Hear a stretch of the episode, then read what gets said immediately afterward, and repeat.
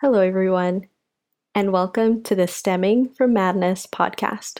I'm your host, Jasmin Gomez, and this podcast series is dedicated to the mental health components that are involved whenever a student chooses to pursue a STEM education.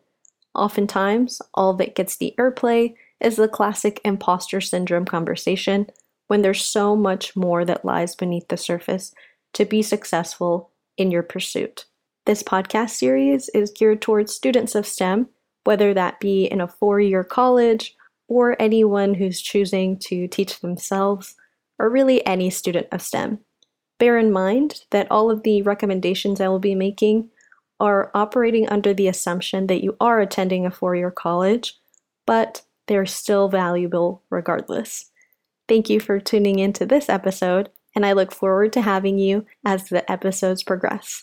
Thank you, and see you in the next one.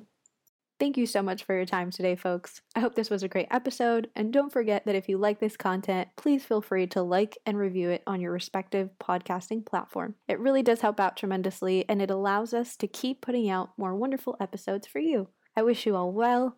Remember that you've got this, it really can be done, and si se puede. Take care.